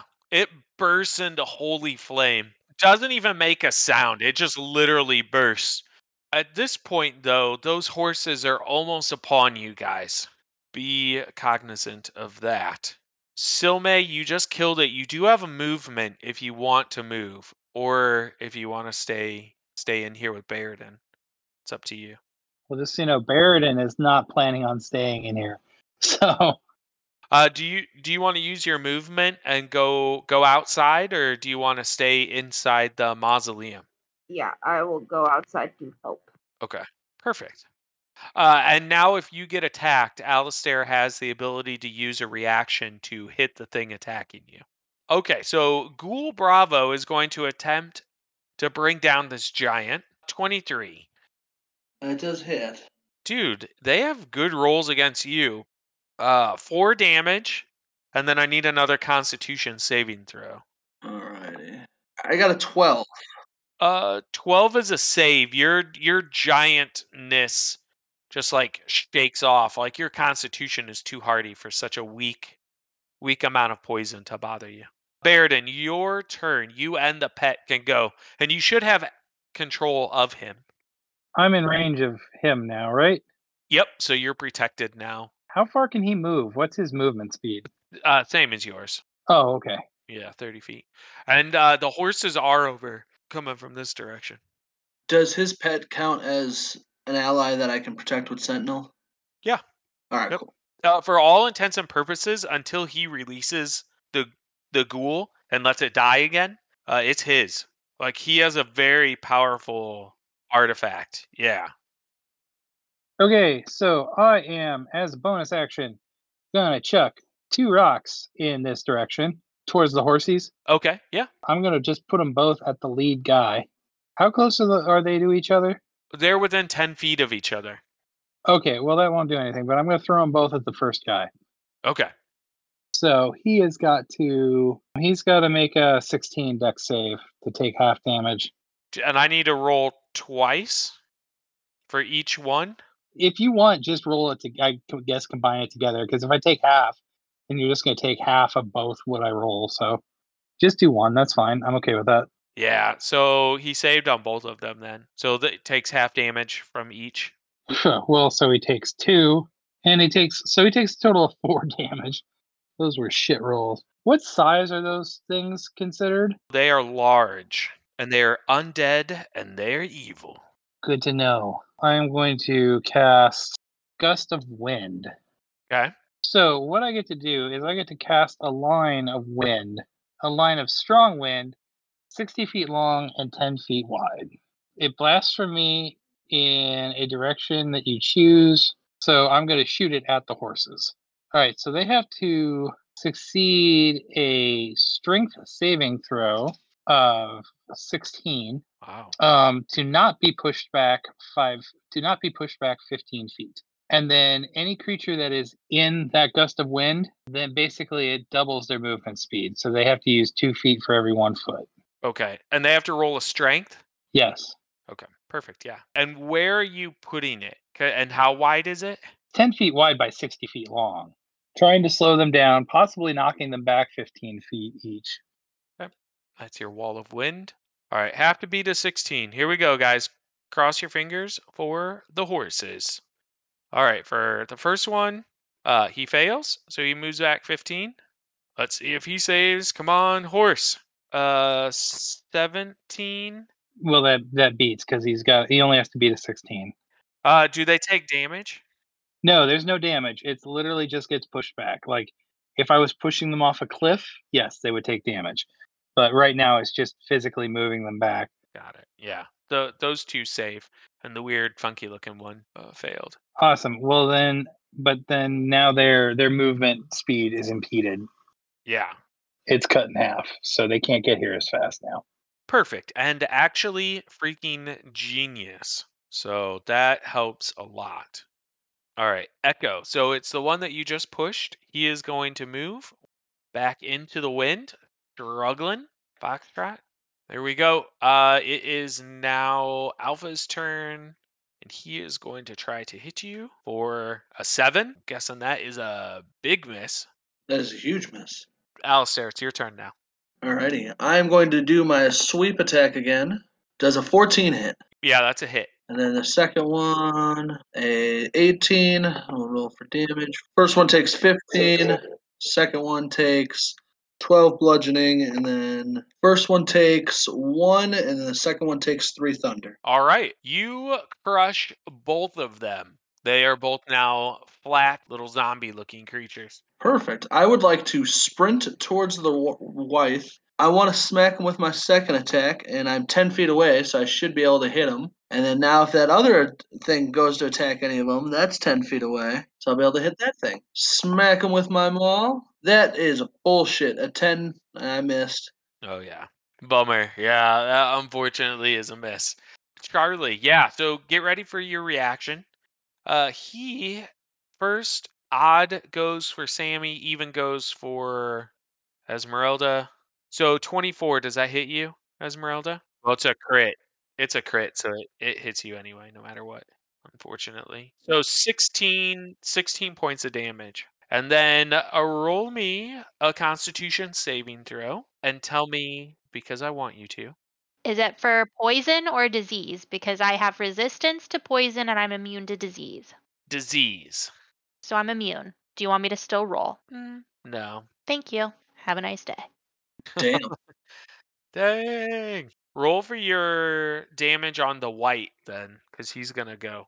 Uh, he needs to make a constitution saving throw again. Okay, yeah, and uh, reaction, yeah. So you, it looked like you hit him, right? yeah, I rolled an 18. 14 plus the 1 with thunder of 6. So 21 points of damage total. Yeah, he is smashed and gone. First time I've been able to use that ability. I like it. The wight saved. Takes what, five? You take the lower number of 11? Okay, perfect. Five damage. What is the wight going to do? He is going to think he's actually going to cast a spell on the giant. Bring it on, pussy. Oh, yeah, he misses. It doesn't matter. Never mind. He whiffs. Okay. It is Esmeralda's turn. The wight begins casting another spell after missing Alistair. It looks like potentially another summoning spell. I am gonna come over here next to the wight. I'm gonna smack him with a 20. I did four damage, but that's okay. I would like him to make a strength saving throw of a 14, please. Uh, yep, he got a 14. Yeah, he doesn't get restrained. And then my second hit, an 8 probably misses, right? Yeah, an 8 misses. Yeah, for sure. Okay, it's in my couatl's turn. Yep. My Sammy's gonna come over here to this horse, try to constrict it, because no moving is better than moving. Yeah, absolutely. How is your little dragon gonna restrict this giant horse? I don't know, but does uh, a 25 hit? It does. You can do damage to it, but he's not gonna be big enough to restrict this, unfortunately. well, then can it bite it instead? Either way, it's a hit. You're fine. Just roll your 8. eight. Ooh, nicely done. Which one is that? That is Foxtrot. Eight damage. Anything else I need to do with that? Silme, you're up. They need you. I don't know how hurt Alistair is. I'm I got 50 HP out of 60. Oh, okay. Yeah. So you, you got you have the wight, and then you have three skeleton horses bearing down on you. But no one's like close to dying, right? No, Just making sure. unless Baradin does something stupid. which is always prone to happen. But you know, For this horse here, You see bouts of flame coming out of its nostrils. So is it like resistant to fire? No, I just was making him cool aesthetically. Well, I'll do produce flame then. Light his ass on fire. Do I need to roll my other one? No, I mean that that's a hit on this guy. I hit Ray of Frost, but we can just pretend it's the other thing. Okay. Well, the other one does more damage, doesn't it? No, they're both 2d8. Okay, okay, seven. Perfect. And Delta takes seven. Just chunks of flesh just burn away as your holy fire just melts right through it. It is now Baradin. Yes. You got two things to do win the fight and not die. Go. Okay. So I am going to. Have I got enough movement that I can send my minion off to go try and fight the wight? Yeah, I mean he can move 30, so that's five uh five squares. All right. Well, I'm going to send him that way. I am going to chuck. I've got one rock left. 'Kay. And as I'm walking forward, I'm going to like underhand sidearm the rock over at the horse that's over here fighting Kira's pet. Nice. Okay. So he's got to beat uh, Dex save of 16. Nope, he failed. That it went right through his face. Takes uh, five damage. I would have thought that would have more. Well, I guess you got so many of them though. Right. You get so many of them, and it's 2d6. So it's like there's the potential there to get 12, but you got to do that. I rolled a four and a one. Do you not get any other modifiers on it? Like you don't get um your intelligence modifier or anything? No, I don't. Because you're casting it on yourself. Like the spell doesn't take anything for me to use because I'm casting it on myself. The rest of it is just them making the Dex save and then how much damage the rocks do. Moving on to the wight, I focus my attention on the wight and I uh, mutter a few words and then put my hand out in front of me and I cast Aganazzar's Scorcher, which that is going to be he has to beat a dex of 16 save or else take 3d8 damage. He can save for half. He did not save. Okay. Wow. Nine damage. Oh, that was it? That was it. Long line of fire. Used to spell slot. Nine damage. Yeah, I thought that was going to be so much more too.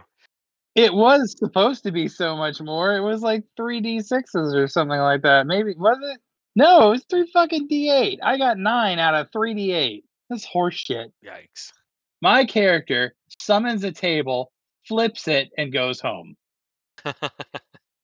Just leaves the rest of you here in the Shadowfell. He quit. Yep, yep. Lights lights that candle, and he is off to start his new life with his, you know, soon to be hot Raven girlfriend. Yeah. I love it. What are you gonna do with your skeleton pet though? Are you can you you want to swing for him? You get a uh Yeah, he's. He, I'm just sending him at the dude. It's like just go try and kill him. you want me to roll for it since I have the stat. You you have all the stats. I don't know what the hell he's rolling for, so go for it. Oh, Well, maybe you should have rolled because he whiffed. Oh well, then I retract that statement and I I roll for him. Yeah, roll one d twenty plus four. We'll let you do it.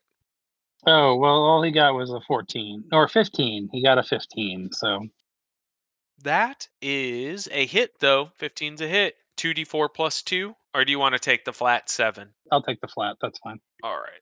Seven. Edward. Edward's turn. He's half speed. Still not there. Foxtrot. Foxtrot's going to try to attack Sammy. So the horse tries to stamp on your stupid, overpowered, bullcrap, dragon shit.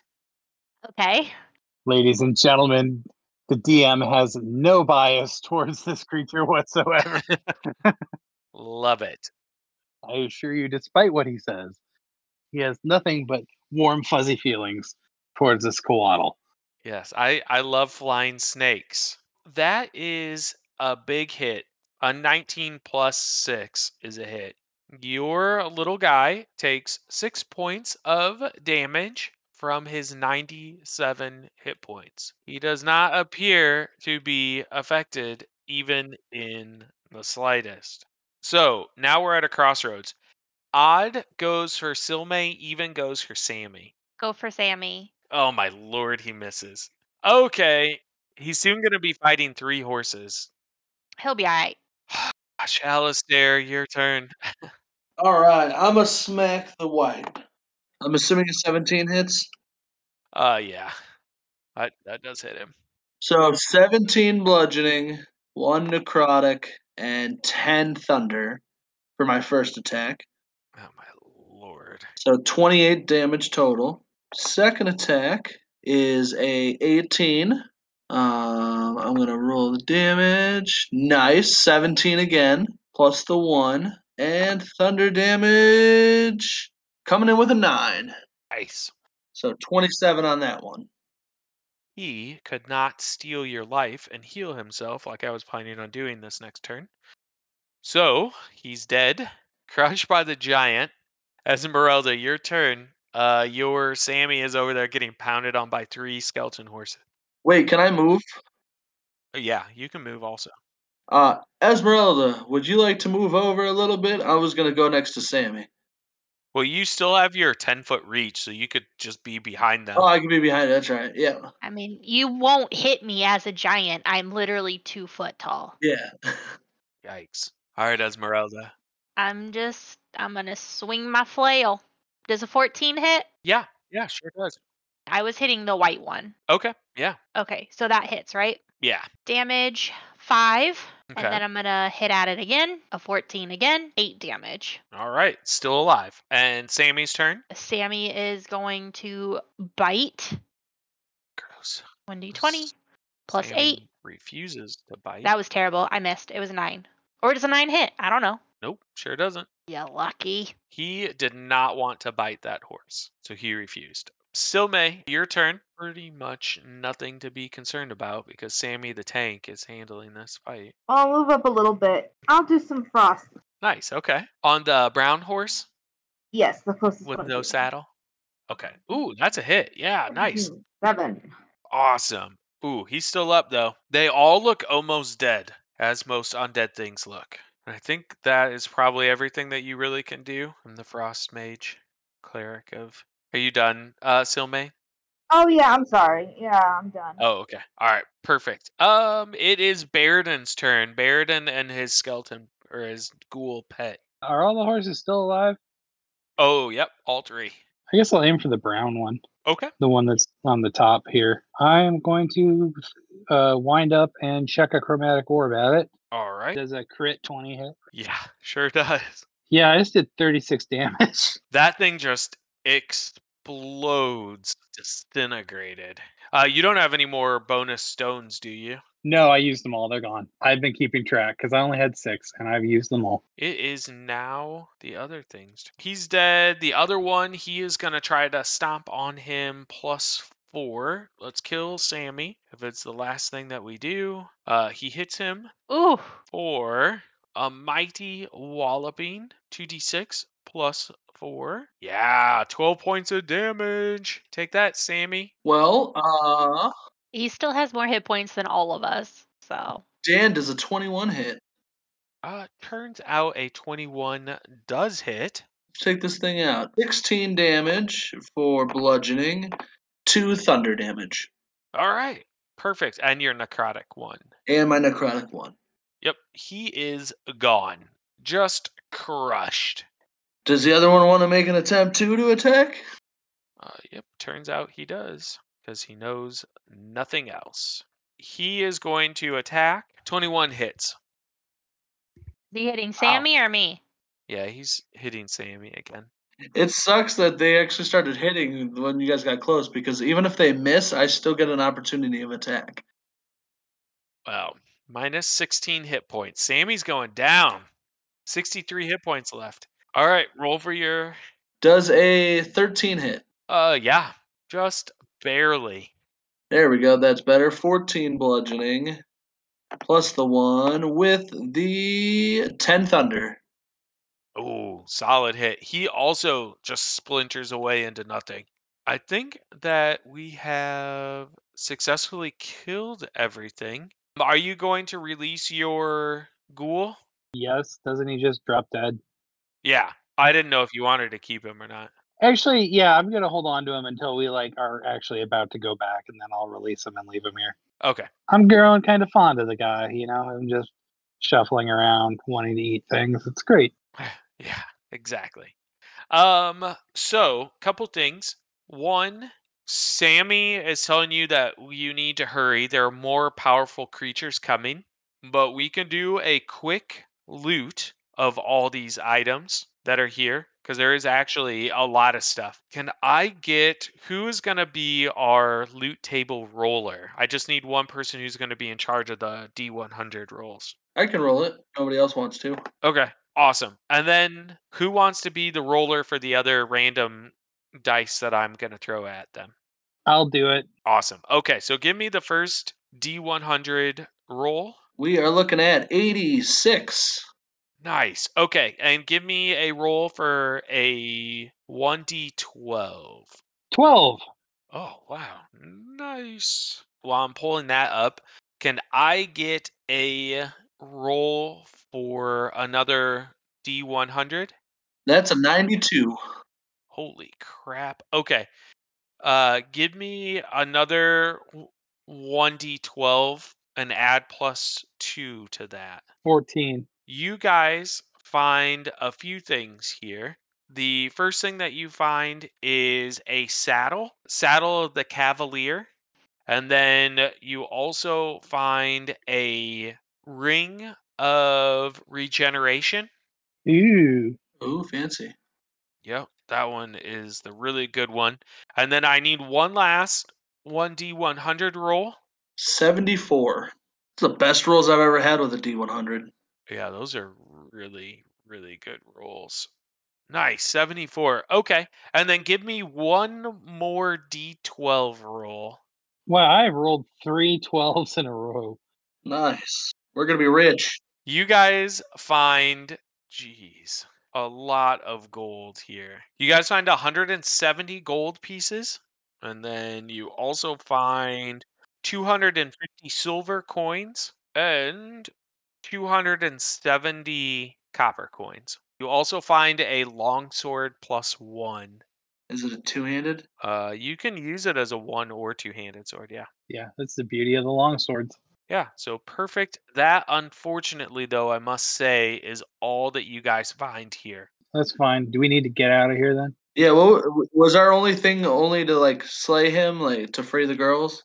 Yep. So, and as you're leaving, you hear a ginormous roar in the distance uh, and a dark, giant shape in the sky moving in your direction. I'm gonna pull the little blue candle out, stick it in this lantern, and light it, and we should probably get going. All right. Unfortunately, remember, Baird, you go last. Yeah, I know. As you guys approach back towards the, you know, where you just killed the wight and everything, and he's lit this, the gate swings open and you see through the the mist that's forming in front of the gate you see a starry sky Meaning it's night. So yeah. All right. Get on through, guys. all right so as you guys pass through and Baird, you're the last one to to step out you see a figure standing at the door of the mausoleum as you walk through Ooh, what's the figure look like? roll a perception check Oh well, I will. Damn it! i shall tell you You're gonna tempt me with a good time, and I don't see shit. I rolled an eleven. Uh, and it is an old, crooked looking lady, and she's leaning on a staff. And you see behind her a small, disfigured child. And the, the portal slowly closes behind you. Oh, that's sad. Now the question is, do you tell the group that? Well, yeah, I would probably. I'd be like, hey, or whenever I can. I mean, whenever I get out on the other side. Yeah, yeah. So you're the you're the last one through. In fact, when I come through, I'm gonna be like almost downtrodden. I'll be like, shit, guys, she was right there, the witch with the little girl at the mausoleum. She wasn't there when we left, Yeah, but she was there as we were walking out. and she definitely didn't want us to see her when she was there. I mean, we picked that place clean. The only thing we didn't do was smash open the sarcophagi. Yeah, you guys didn't open those other sarcophagi in there. Can I get a Dex save from Baradin, the the mighty wizard?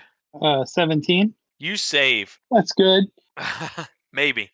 So Vanique attempts to to grab you, uh, but she's she's weak from from the spell, and instead of grasping you in her arms as you come through, uh, she begins to fall down towards and into the grave.